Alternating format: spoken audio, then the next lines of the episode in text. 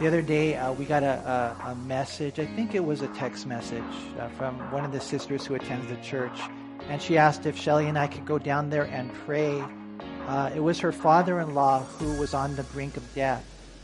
And so, um, by the grace of God, we were able to go down there. And when we arrived, sure enough, you know, it looked like he was uh, facing his last days. And you know, when you're there in that situation and an individual, you really don't know a whole lot about them or a whole lot about their situation.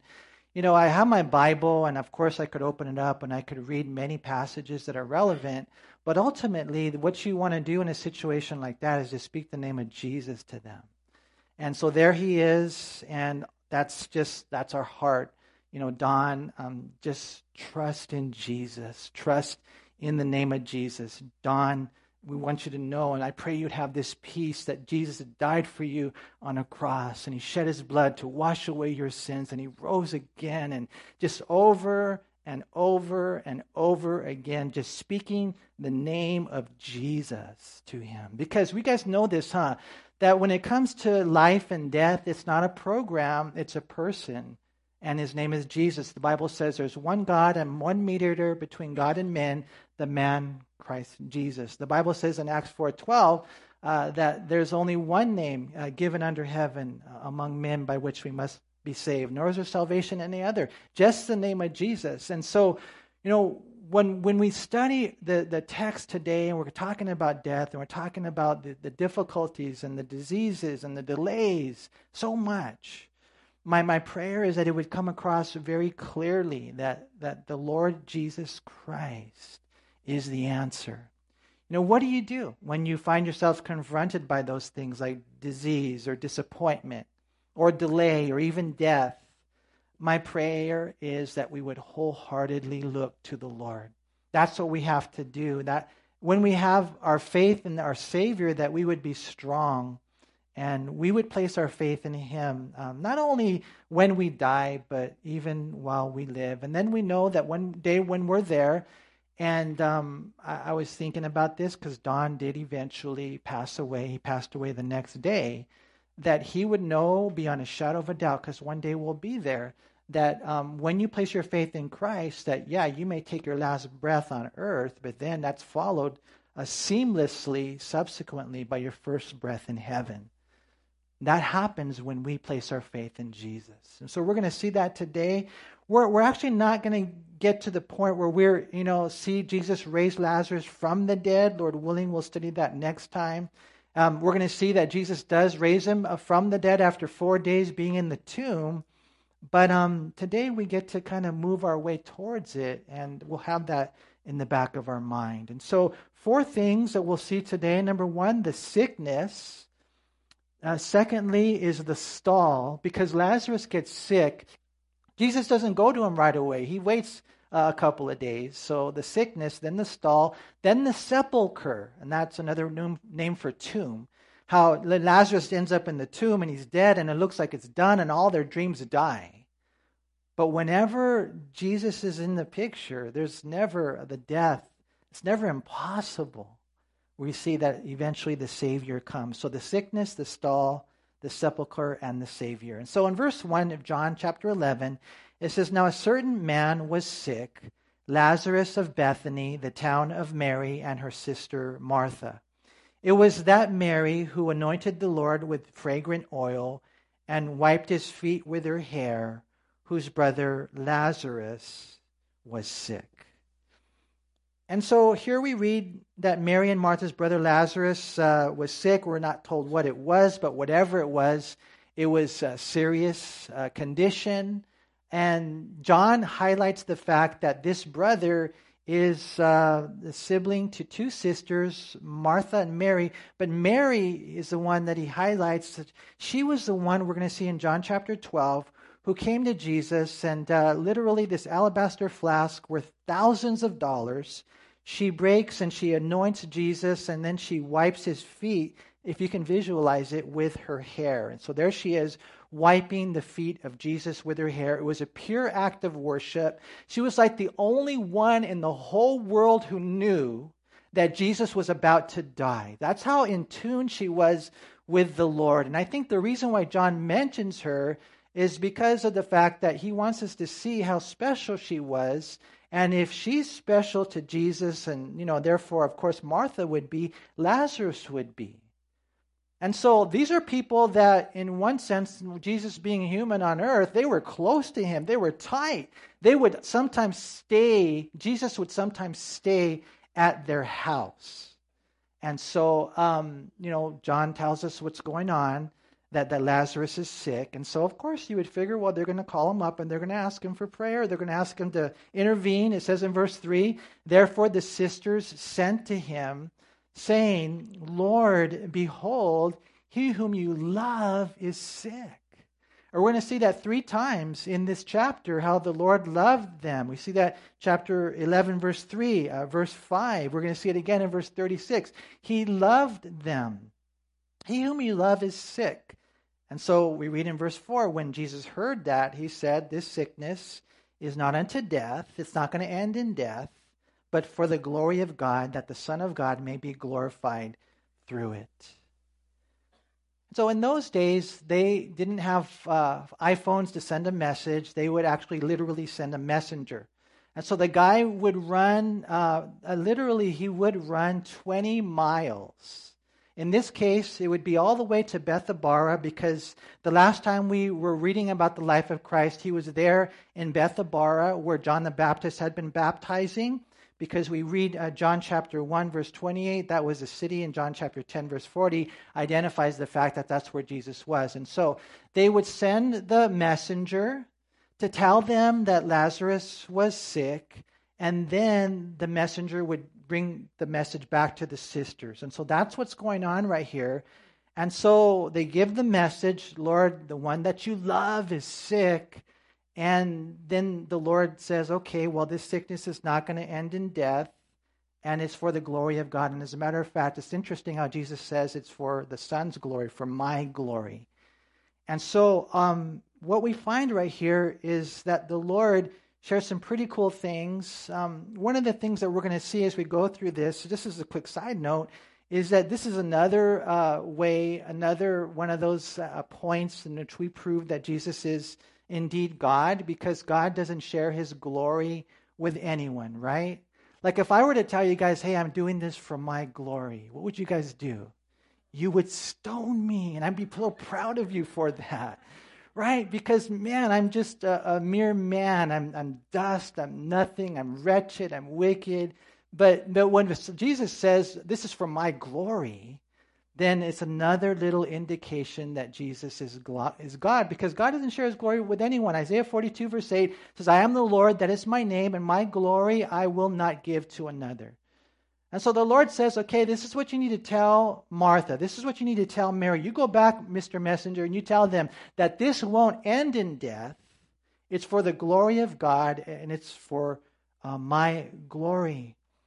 You know, I think that's important for us to remember as we go through difficult times, as we go through times that are, we're wondering what's going to happen and we have questions about life itself. Understand it's for the glory of God. Understand that there's always purpose for the pain. It's the very reason that we exist. I don't know if you guys ever really have, you know, have you come to that conclusion? Why do I exist? You know, philosophers have asked that question. What's the purpose of life? The purpose of your life, of my life, is for the glory of God. That's it. We are to exalt God, and in the process, we can enjoy God. That's what it is. And so, even, especially, I would say, even the difficult times, the greater the pain, the greater the purpose. And so the Lord says, okay, well, tell them he's going to go through this, you know, and it's going to be a process. It's not going to end ultimately in death. In this situation, it's for the glory of God and that the Son of God would be glorified. I want to encourage you guys as you go through difficulties, and some of you are right in the middle of it right now physical trials, financial trials. I mean, the taxes, you got hit hard with taxes, and you're wondering, Lord, how are we going to do this? Or whatever it might be. I want to encourage you to pray. You know, the Bible says in Psalm 50, verse 15, Call upon me in the day of trouble. I will deliver you, and you shall glorify me. And that's how Martha was living her life, and Mary was living her life, and Lazarus were living their life. And they were close to Jesus, just like we should be close to Jesus. And when you're close to Jesus, you're going to get hit with trials. but your life will bring glory to God.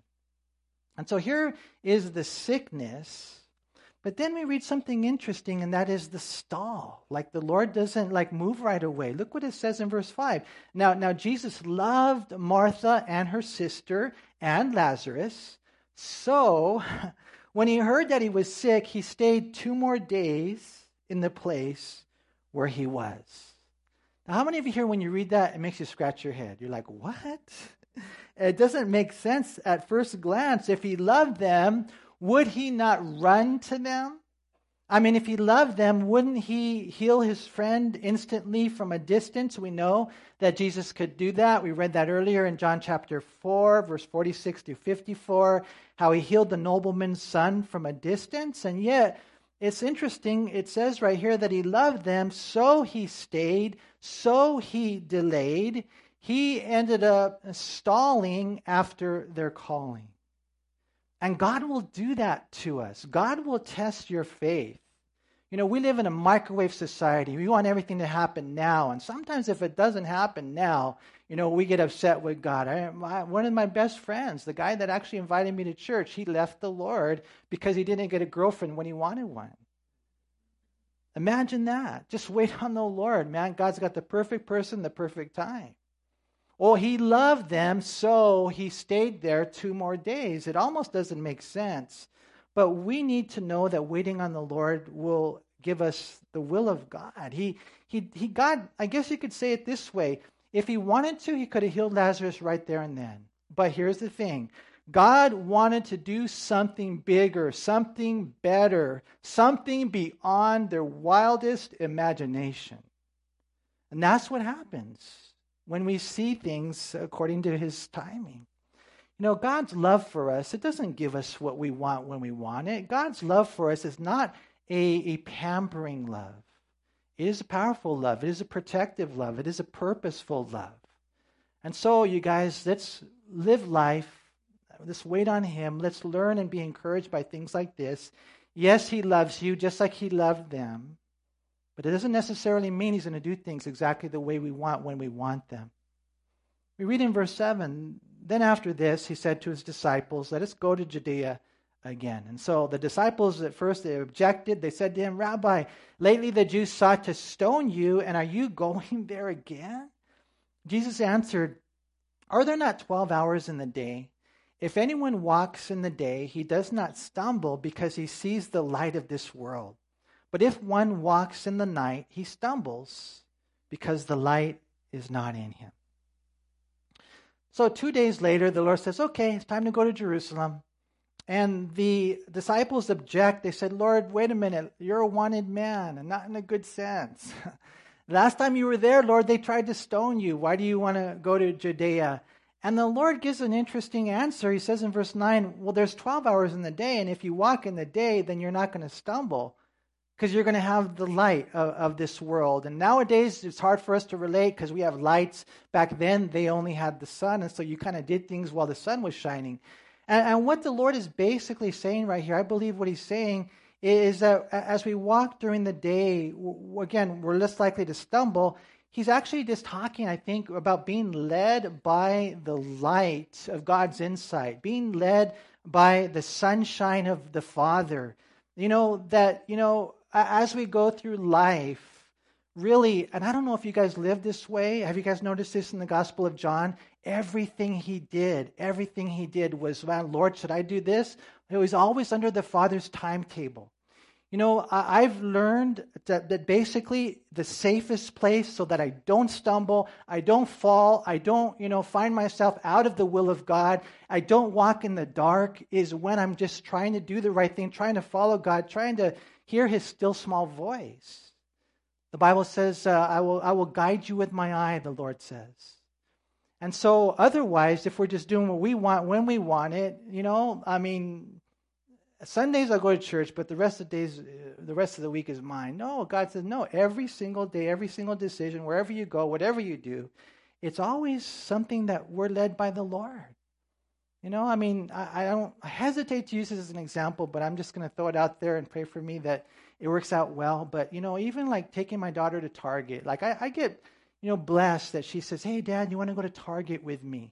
You know, I need to get some food items or something like that, you know?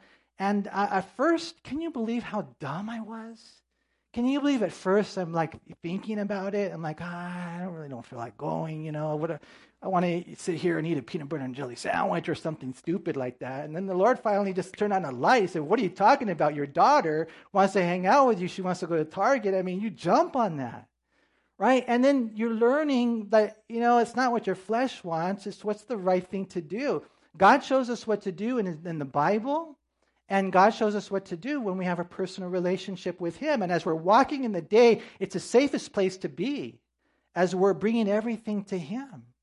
You know, the, the scriptures that I think of Psalm 119, 105, your word is a lamp to my feet and a light to my path. And so the Bible will tell you where to go, when to go, to walk in the light. But there's also a passage in Nehemiah 9:12. It says, "Moreover, you led them by day with a cloudy pillar, and by night with a pillar of fire, to give them light on the road which they should travel." And so God will lead you generally, biblically, but God will lead you personally so that you go uh, at the right time. And so now Jesus, you know, is in tune with the Father. He gets the prayer request. He doesn't go right away. His Father says, No, wait two more days. And then after two more days, he goes. Even though, from a human perspective, it might be seem dangerous, it's the right thing to do. You know, going to Cambodia, going to Mexico. Some people might have questions. Well, should we go? It's kind of dangerous, whatever. Going street witnessing El Monte. We're going to start that up again, you know. That might be a little dangerous. But God says, hey, if, if He tells you to go, then you, what we have to do is follow Him. And that's all the Lord says right here. And so we read in verse 11 these things He said. And after that, He said to them, Our, our friend Lazarus sleeps. Now He's going to give them kind of insight on their mission. Our friend Lazarus sleeps, but I go that I may wake him up. And then his disciples said, Lord, if he sleeps, he will get well. However, Jesus spoke of his death but they thought that he was speaking about taking rest and sleep. You know, just like we do, huh? We typically soften the blow when we talk about death. Like normally, I wouldn't say, "Hey, so and so died." If they're Christian, they would they passed away, or they passed on, or they went home to be with the Lord, or so and so graduated. You know, that's what the Lord does here. Sleep is not to be taken literal; it's a metaphor for death, kind of softening the blow, right? Now, there are some out there, I'll tell you real quick, they believe in soul sleep. They literally believe that when a person dies, they go to sleep. And that's not what the Bible teaches. The Bible teaches absent from the body, present with the Lord. The moment that we die, the moment that we die, we either go to heaven or hell. And so we read scriptures like, for example, in 2 Corinthians 5 8 or Philippians 1.23, where Paul said, For I'm hard pressed between the two, having a desire to part, to depart and be with Christ, which is far better. So when the Lord was talking about sleep, he wasn't saying they're going to sleep. He wasn't literally saying that Lazarus was sleeping. That's how the disciples took it. He was just softening the blow, describing the fact that Lazarus has died. And so they didn't understand. And so he says it real clear in verse 14. Then Jesus said to them plainly, Lazarus is dead. And I am glad for your sakes that I was not there, that you may believe. Nevertheless, let us go to him. We're starting to get insight into now why this was allowed, why the difficulties are allowed. Did you guys know that every single challenge, every single difficulty, every single thing that you don't understand, that we don't understand, I believe with all my heart that God is trying to strengthen your faith what can we do if we have a strong faith? God will make us usable in His hands. You know, what we find, I like the way the New Living Translation puts it. And for your sakes, Jesus said, I'm glad I wasn't there, for now you will really believe. How many of you here today, if you were honest, come on, be honest with God, how many of you here today would say, you know what? I'm not really living 100% for Jesus Christ. I got one foot in and one foot out. In all reality, there are some that I'm really struggling, not, you know, because of whatever the challenges of life are, but because I have like a lot of doubt. I'm just, my heart is not really sold out to God. And, and what God is trying to do is, is God is trying to reel us in. God's trying to get us to that place where we really, really believe that Jesus is my Savior, that Jesus is my Lord, that Jesus is the one that calls the shots, that I was born for Him, that I was born with a destiny, that I was born with a mission. There's something that God wants me to do on planet Earth for Him. You know, I was talking to someone the other day, and I know that single people, they need to wait until they get married, but it's just so cool when you become a Christian because then your priorities are so clear. It's me and my Lord, it's me and my wife, it's me and my kids. And it's me and my ministry, the ministry that God's called me to do, and that's it. That's how it ends up working. And God ends up blessing. You know, when, when, when they're going to go through this, the Lord says, I'm glad that I wasn't there, that He actually died, because I'm going to raise Him from the dead, and your faith will finally be strong. It'll be strengthened. Because you know what? How awesome it is when you're, if you're not afraid to die. A lot of people, they don't, they're afraid to live because they're afraid to die. No, I'm not afraid. People won't take an airplane to Cambodia because they're afraid to die. You know, a lot of things. And God says, listen, I'm glad I wasn't there because I really want you to believe. And what we find is that that's really the, the theme as we're going through the Gospel of John. 101 times in this Gospel, he uses the word believe. Nine times in this chapter, he uses the word believe. Why did this happen? Because God was trying to strengthen their faith. Warren Wiersbe said this He said, Jesus was constantly seeking to increase their faith. After all, one day he would leave them and they would have the responsibility of carrying on the ministry. If their faith was weak, they could never be strong. And I, and I just trip out on the miracles that God does things that man cannot do. I don't care how smart you are, how strong you are, how much money you have. These are things that man cannot do, but God does through vessels who believe. And this is why, as we go through these trials, and the Lord, even this, it would be a faith builder. And so the Lord says, Let's go. Verse 16 Then Thomas, who is called the twin, he said to his fellow disciples, Well, let us also go, that we may die with him. Now, let me ask you guys a question. Some of you guys know the Bible pretty good. When you read Thomas' words, let's go that we may die with him, what do you guys think? What are some of the thoughts that go through your mind? Some of you are probably saying, yeah, right. He wasn't going to die with them. I mean, he's going to abandon them. That when Jesus actually gets arrested, all the disciples quit. There is some aspect to that, and I do know that that's what happened. But I, I think there's also some nobility to it. And I think that in one sense, we should echo the words of Thomas. Did you know that Thomas, uh, he was called the twin? Do you know why he was called the twin? And I can hear some of you saying, because he has a twin. Listen, that's not. They, according to church history, the reason why Thomas was called Didymus or twin is because he looked like Jesus. Believe it or not. And so I was thinking, Lord, I want to be, I should grow my hair. I, I, think about it. I could grow it, I could dye it. But here's the thing if he looked like Jesus, Jesus was a wanted man, then he goes to Jerusalem. He, put himself in danger, huh? But, but that's okay. This is the heart that we should have. Lord, lead my life. And if I have to die to myself, so be it. I want to lay down my life for him. That's what Thomas is saying right here. Now, of course, we know it can't be done without the power of the Holy Spirit. And that's what ends up happening eventually when the disciples do get filled. They're able to die the martyr's death.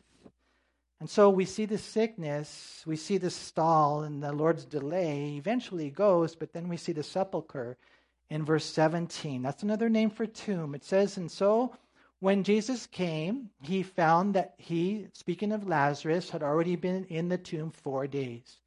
Now, Bethany was near Jerusalem, about two miles away, and many of the Jews had joined the women around Martha and Mary to comfort them concerning their brother. And when you look at it, it kind of looks like it's too late, huh? the sickness, the stall, and now the sepulcher. It's almost like three strikes and you're out. It's done. There's nothing you can do now. Maybe some of you are looking at your life or you're looking at your situation and you're thinking, you know what? This is beyond repair. It's too late for me. And here the Lord is just teaching us a lesson. No, this is one of the things that I want to teach you, my daughter. This is one of the things I want to teach you, my son. That when you put Jesus in the equation, it's never too late. You know, Abraham had to wait 25 years. Moses had to wait, some say 40 years. Paul had to wait. David had to wait a good 10, 13 years. Joseph as well. And so what we find right here is that the Lord goes uh, Lazarus already been in the tomb for four days. John mentions the fact that Bethany is near Jerusalem, probably because he wants to explain why there were so many people there. And they were there getting ready for the Passover holiday. And so the Lord is going to minister to everybody. It's going to be a witness to everybody. You know, just as a quick side note, um, I will say this. Isn't it cool when you see someone get saved and someone get on fire? Isn't it cool? How many of you guys have ever seen a new believer that is just in love with God? They're so passionate about God, they love God, and it just oozes all out. Can you guys, you know what I'm talking about? Okay, let me ask you a question. Why isn't that all of us? It should be all of us. Never lose the fire, never lose the zeal for God. Don't get caught up in this world. Don't get comfortable in this world because it'll take that fire away. Because what ends up happening is God's going to end up raise up Lazarus from the dead, and he's going to be this witness to everybody on account of him. Many are going to be- believe. I was talking to a, a young lady earlier today, and she's so on fire, so on fire for God. God. God got a hold of her recently when her brother passed away. And it's just so amazing what God is doing in her life. I got uh, to chance on Thursday night to talk to this other guy, and he had come from a, funeral that we had done, and God got a hold of his heart, and he showed up on Thursday. I mean, it's really cool. You guys, what we find is that when God gets a hold of Lazarus, there's going to be a witness to all these people that are watching, and Jesus would witness to them his power to raise from the dead. But the cool thing is, is that he has intimate, personal ministry to attend to first. And that is when Jesus would now meet with Martha and Mary. Because God is a personal God, huh? And, that, and that's what he does right here. As we see in verse 19, many of the Jews had joined the women around Martha and Mary to comfort them concerning their brother. And so it says in verse 20 Now Martha, as soon as she heard that Jesus was coming, went and met him, but Mary was sitting in the house. Now Martha said to Jesus, Lord, if you had been here, my brother would not have died. But even now I know that whatever you ask of God, God will give you. And so we're not sure why just Martha came. I mean, there's a good chance that Mary had to stay there with the family and friends. Maybe she's making tortillas or something. She's just attending to those who are at the house. All we know is that Martha tended to be the active one, while Mary was more contemplative. You know, what we find is that Martha, when you look at her, she did a lot of serving while Mary did a lot of sitting. And so uh, I was talking to Anthony Ramos the other day, um, and he's, he's got eight kids, and we were talking about it. And you can talk to anybody who has any kids, really, and they'll tell you how they're all different.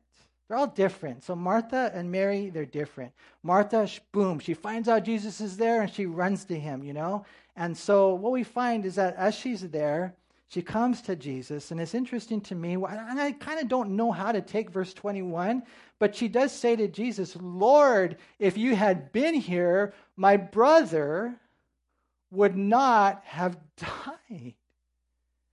Now, now it makes you wonder really like what, what is she saying right here?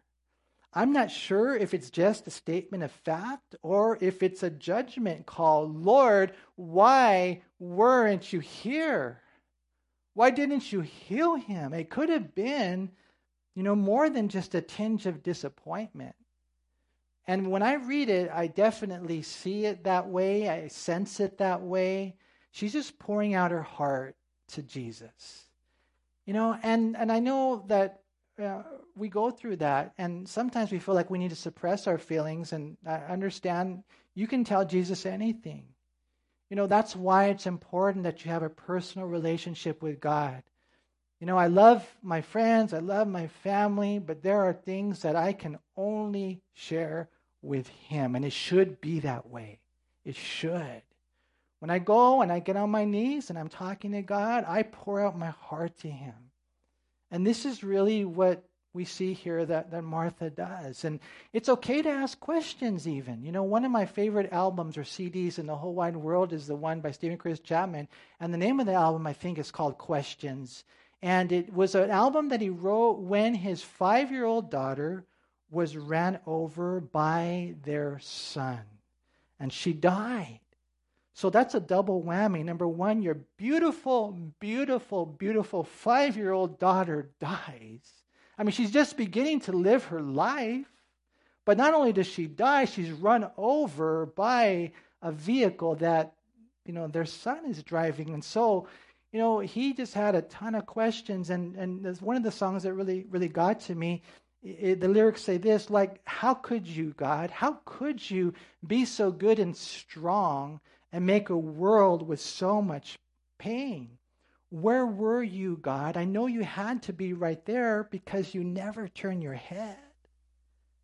And so he's just sharing, you know, the questions that he, I think that Martha was doing the same thing. Again, not 100% sure where she, where she was, but isn't it interesting what she says there in verse 22? But, but even now, I know that whatever you ask of God, God will give you. I mean, and I think in one sense, maybe that's how it works, you guys. You're like, okay, first of all, Lord, I have a question. Lord, I'm just going to pour out my heart to you. This is how I feel.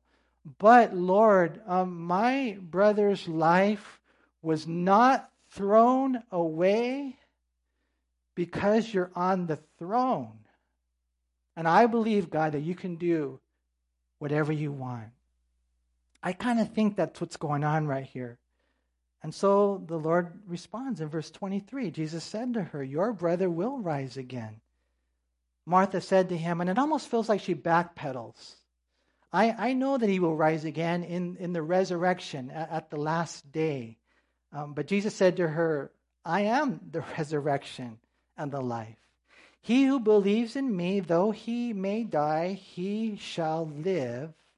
And whoever lives and believes in me shall never die. In the Greek language, it's what's called the double negative. And so basically it says, and, whoever lives and believes in me shall never, never die. And for us, this is huge. You know, I mean, I think about the church sometimes, and uh, even today on my way in, I was thinking about what a blessing it is to be a part of the church. What a blessing it is. You guys give money, and then we get to give thousands of dollars to the people in Poland because of the Ukrainian refugees uh, are, are fleeing there. And because of your generosity, they're able to hear about Jesus. And I think what a beautiful church that we have. Or you guys give finances or support to a ministry called Options, uh, which uh, is fighting for the most vulnerable people on planet Earth, and that are the infants within their mother's womb. And because of your prayers and because of your giving, you know, what a difference it makes, you know, to bring life. And then I was thinking that if there's anyone here, and I'll even say it again today, who's struggling financially because gas is so expensive, you know, and just so much is going on, and you need food. We have food cards that have been donated to us, we've been giving them out left and right. What a, a beautiful church that we have. And we have people that are pouring into your children at all ages. And let me tell you something even there in the nursery, they're sponges and they're learning about Jesus. And that will be for their benefit for the rest of their life. They're learning things right now that will never be taken from them. And they're learning about the Lord from people who love them in the children's ministry, in the high school ministry, in young adults ministry, men's ministry, women's ministry. There's a lot going on here. We're trying to be a light. You know, I get to serve as a chaplain with El Monte Police Department. There's a lot of really cool things that we get to do as a church. But at the end of the day, ultimately, what happens, what we're here, I guess, in one sense, to do is um, preparing you for the day that you die. We will all be there one day. We don't know when. And what we're finding out as we're reading this passage right here, Jesus says, you know, if you believe in me, then you'll never, never, you won't, you won't really ever die. You know, our last breath here will be followed by our first breath there. You know, one day, and this is my prayer, and I know God's grace and God's Holy Spirit, He's the one that does it, but this is my prayer that, you know, one day when you're there, because you were taught the Bible, because you were prayed over, because you were part of a, of a good church, no perfect church, but a sincere church, that you won't be afraid.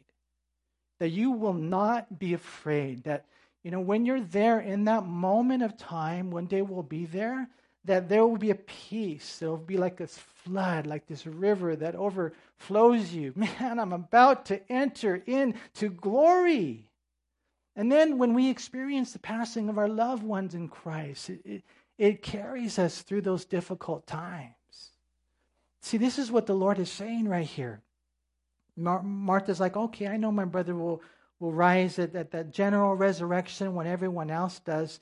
But it's just so cool to me because Jesus says, Martha, it's not a program, it's not a process, it's a person. I know you're thinking about that in a doctrinal state, but I am, Jesus says, the resurrection and the life. And that's why, you know, when I opened up the service and we got into our study right here, I was telling you that it's it's about it's about Jesus. It's about the name of Jesus, about the person of Jesus. And what we're finding, we're going to see it. We're, not going to get there this week, but Lord willing, next time, if you want to, I'll give you the permission to go ahead and read the rest of the chapter. And you're going to find that Jesus says, Lazarus, come forth. And homeboy comes up. He's wrapped in grave clothes, but it doesn't, he just, man, he just rises up. Because after four days, Jesus is able to deliver him. You know, the Jews had a superstition that the soul would hang around the body for three days. And therefore, Jesus had to wait four days because he wanted to make sure that nobody thought that this was some type of uh, natural thing. That he, they knew clearly that when it looked impossible, that Jesus was the one that defeated death. You know, so important for us to know um, who he is. You know, if you're here and maybe you're, you know, you're a new timer, we're, we do not preach ourselves. We don't preach the church. Yes, the church is a way to gather together uh, and, and be able to, you know, help each other. But when you start looking at every single person here who knows what's going on, they know what's up, they're just pointing you to Jesus because he's the one that gives us the victory. And so, you know, when you read this right here, I, I would just close with this. It says, And whoever lives and believes in me shall never die. She, he asks her, Do you believe this? And she said to him, Yes, Lord, I believe that you are the Christ, the Son of God, who is to come into the world. Do you believe? Honestly. You know, I say this not to offend you, but you know what? Even I, sometimes people will ask me, hey, Manny, you got to check your heart. Because just because you're a pastor doesn't mean you get a free pass. I just want you guys know that, right? There's a lot of pastors who are who are not real and they're going to end up in hell because they didn't really know the Lord. Is you can do a sermon, you can do a teaching, you can whatever do that in a church or position, but it doesn't necessarily mean you know the Lord. So I have to ask myself, and I want to ask you guys that: Do you really believe? And I love Martha's response yes. Yes, Lord, I believe you're the Christ, the Son of God, the one who was to come into the world. Isn't that cool? And as a result of that, yeah, she has life. She has victory over death. I was thinking about our brother Reuben, you know, who passed away recently. And there's no doubt in my mind he's dancing in heaven. Um, can't wait to see him. You know, thinking of others uh, that we know, Johnny and, and Joey and Jose and so many, you know. And we don't know who's next, you know, but that's life, right? And just understanding that, that, that we have victory over that in Christ. And not just life when we die. But isn't it cool, you guys? Life while you live. Honestly, you know, it's a blessing. You know, I don't know if you guys uh, are familiar with the comedian Woody Allen. Uh, Woody Allen, I think he's Jewish, and this is what he said. He said, "I don't want to achieve immortality through my work. I want to achieve it through not dying." That's what he said. Being funny, right? And and the thing about Woody Allen is the only way you can do that through not dying is how? Jesus. So somebody's got to write to Woody Allen. Somebody's got to reach Woody Allen. I think Woody Allen was interviewed by Billy Graham, huh? Or Billy, yeah. No, the other way around. Billy Graham was interviewed by Woody Allen, and man, you guys got to check it out on YouTube. He shared the truth with him. So this is how we defeat death. What's his name? Jesus. Can I ask you a question today? Do you believe in your heart?